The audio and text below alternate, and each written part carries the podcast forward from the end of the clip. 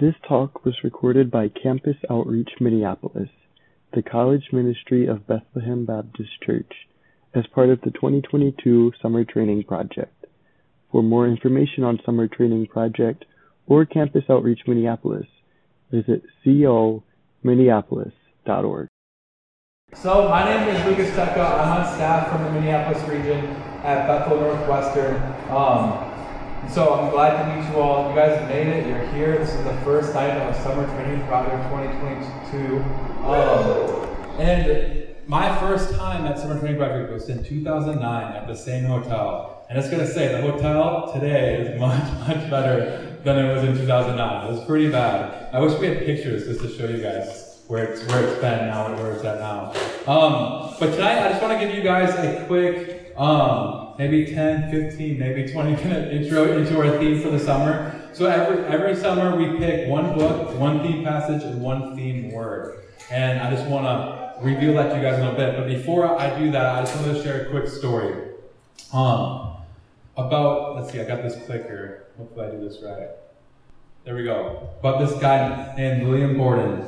Um, so William Borden was born into a prominent, wealthy family from Chicago. He, his dad made a fortune in Colorado silver mining. William had a very large inheritance coming his way. He was in line to take over the family business. Um, for his 16th birthday, he was given a gift of a chaperone trip around the world. During that trip, so I don't know, that's like way above us. Like a chaperone trip around the world, that's a pretty big deal. I don't know anyone that's done it before. But during that trip, he heard a sermon in London where he surrendered his life um, for the Christian service. And then after that, he, he went to college at Yale, where he began daily prayer groups. Within two years, he reached the entire university for the freshman class to the senior. After college and seminary, he decided to become a missionary to the, Uyghur Muslims in northwestern China. But he decided to study Islam and Arabic in Cairo before he went. But in uh, March 1913, he contracted cerebral, cerebral meningitis and died a few weeks later, age 25. So at age 25, he was young, he was a millionaire, he had an inheritance coming his way. His mom was said to have found the phrase here at the bottom no reserve, no retreat, no regrets written in his Bible. So, no reserve was said to be written shortly after he renounced his, his fortune in favor of missions. No retreat, he wrote shortly after his father told him he would never hold a position in family business. And no regrets, he added shortly after, shortly before he died. Now, I think this is a powerful story. Um, so, why am I sharing this? Because I think William Borden lived his life here on earth as an exile, um, which is our theme for the summer exiles. So, he had everything he'd want on earth and he gave it up. Um, and I think he lived his life like an exile. So, if you have your book, now you can open it. So part of the reason why we wanted the way was to reveal the theme. But if you want to open your book to page nine, if you want to follow and take notes, you can. If you just want to listen, that's great too. Um, but that's our theme of the summer, exile. So you might be like, what the heck? What is an exile? So I think um, an exile's life kind of looked like William Borden's. His life looked different than when he before he became a Christian. His life looked different than non-Christians. The dictionary says an exile is a state of forced or voluntary absence from someone's um, country or home. So, different versions of the Bible use words like strangers or, or even aliens. So, you could replace them exiles, strangers, aliens. Um, but the book we're reading for the summer, where we got this theme, is from First Peter. So, First Peter is a book written to exiles. And you guys are going to learn more about this in word training and throughout the summer while you're reading the Bible, but this is just a quick intro. So here, here it says, Peter, an apostle of Jesus Christ, to those who are left exile. So that's who he's writing to. And so, um, and he wants, I think part of the reason Peter calls them exiles is because he wants to help them weather the storms of being exiles. These people are dispersed throughout Asia, minor Asia, and so that's what he calls them, exiles. And so I think this idea of being called an exile comes up, comes up in a diff, couple different areas in the Bible than just First Peter. So the first one is Hebrews 11, 13. These all died in faith, not having received the things promised, but having seen them and greeted them from afar, and having acknowledged that they were strangers and exiles on the earth. So here we're seeing that the people who died in the faith are now called strangers and exiles on the earth. Um, another one quick is he, uh, Philippians, well, Philippians 3 20, 21. But our citizenship is in heaven, and from it we await a Savior, the Lord Jesus Christ, who will transform our lowly body to be like be like his glorious body by the power that enables him to him even to subject all things to himself. So here it's saying that our citizenship is in heaven. Therefore, this place that we're, we're here is not our home. We're exiles here on earth. And so I think it's just interesting that Peter calls his audience exiles of all things. I think this is very important. Um, and he then uses it two more times in First Peter throughout the, the book. And I think he wants his readers to take on the life of an exile. He wants to encourage them and strengthen them as exiles.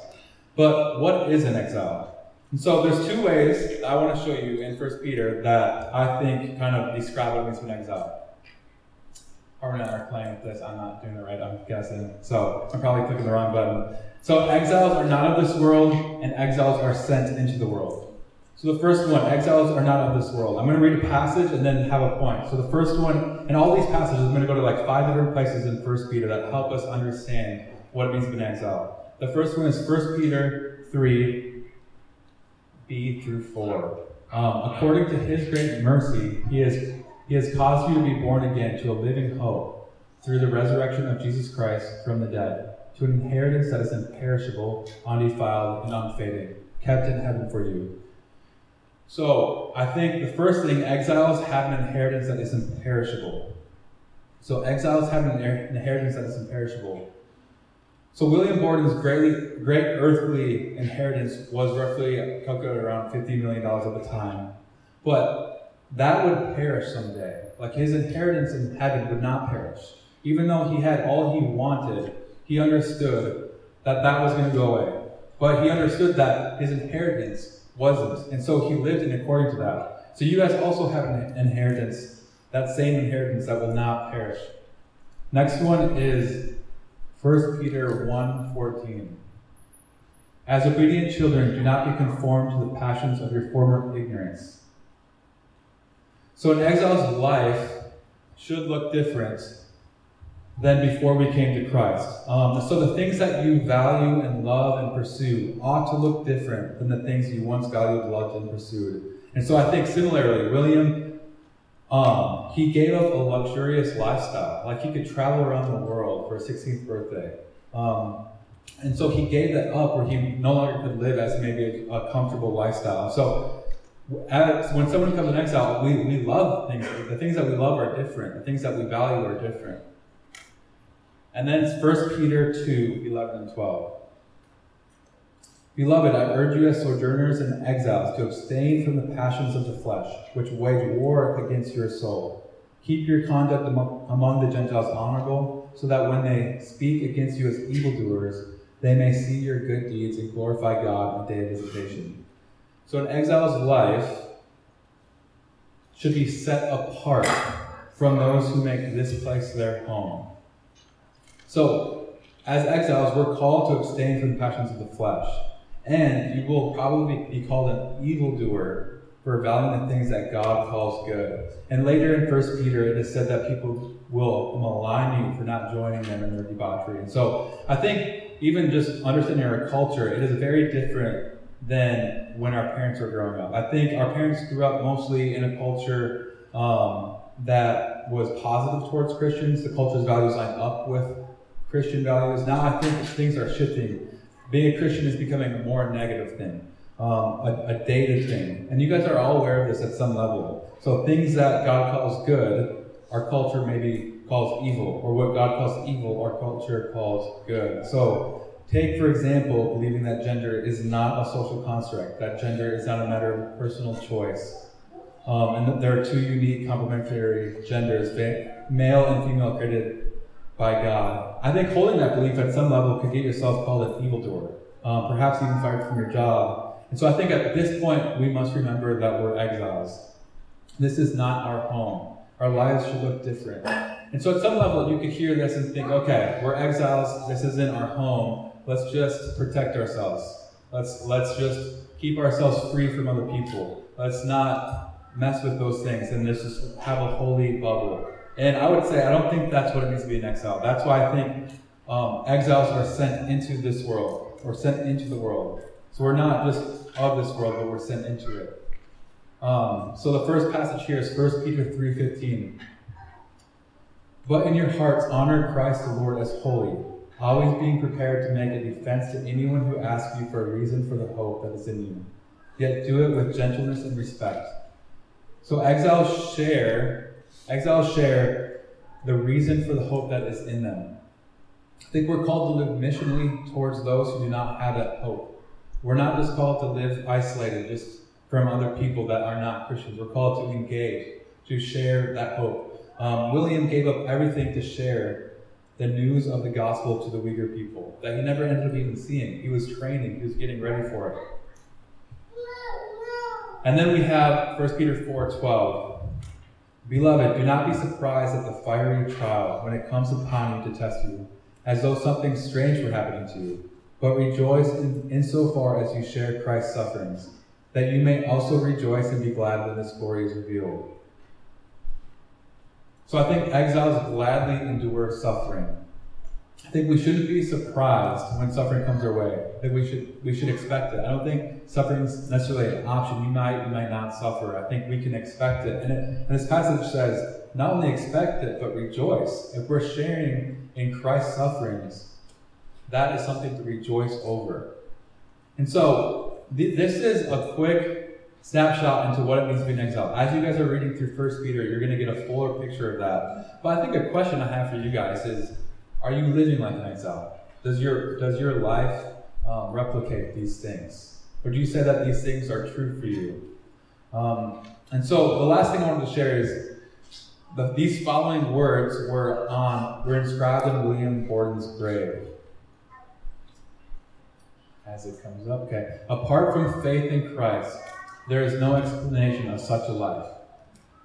I, I love that because his life looked backwards. He, he was young, he was going to be a millionaire, probably already a millionaire. He was expected to take over the family business.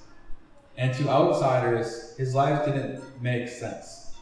And so I think part of what it means, means to be an exile, the things that you love, how you live your life, what you value, what holding to what God calls good and you saying it's good. Like your life is not going to make sense. There's going to be no explanations for such a life. Living missionally, giving up things here if you want to go overseas, or even living missionally in your neighborhood once you get a job, it's not going to make sense. And so, my prayer for you guys this summer has been that all of you would have a deeper understanding of what it means to be an exile, and that your lives would reflect that. Not just this next semester in college, but five years from now, 50 years from now.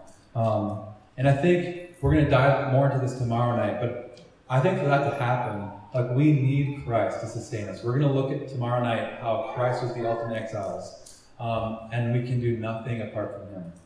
And so, let me pray.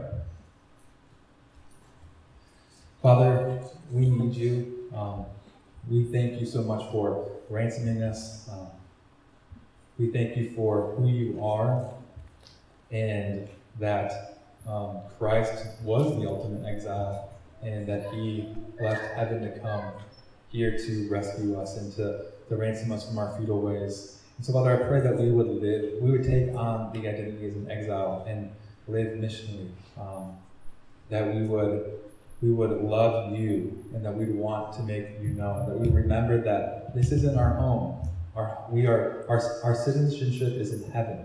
And so I pray that we would live um, in light of that. And so I pray that this summer that we would have a deeper understanding of that. In Jesus' name we pray. Amen. Thank you for listening to this message from the 2022 Summer Training Project hosted by Campus Outreach Minneapolis, the college ministry of Bethlehem Baptist Church. Please feel free to share this message with others, but please don't charge, edit, or alter the content in any way without the written permission of Campus Outreach Minneapolis.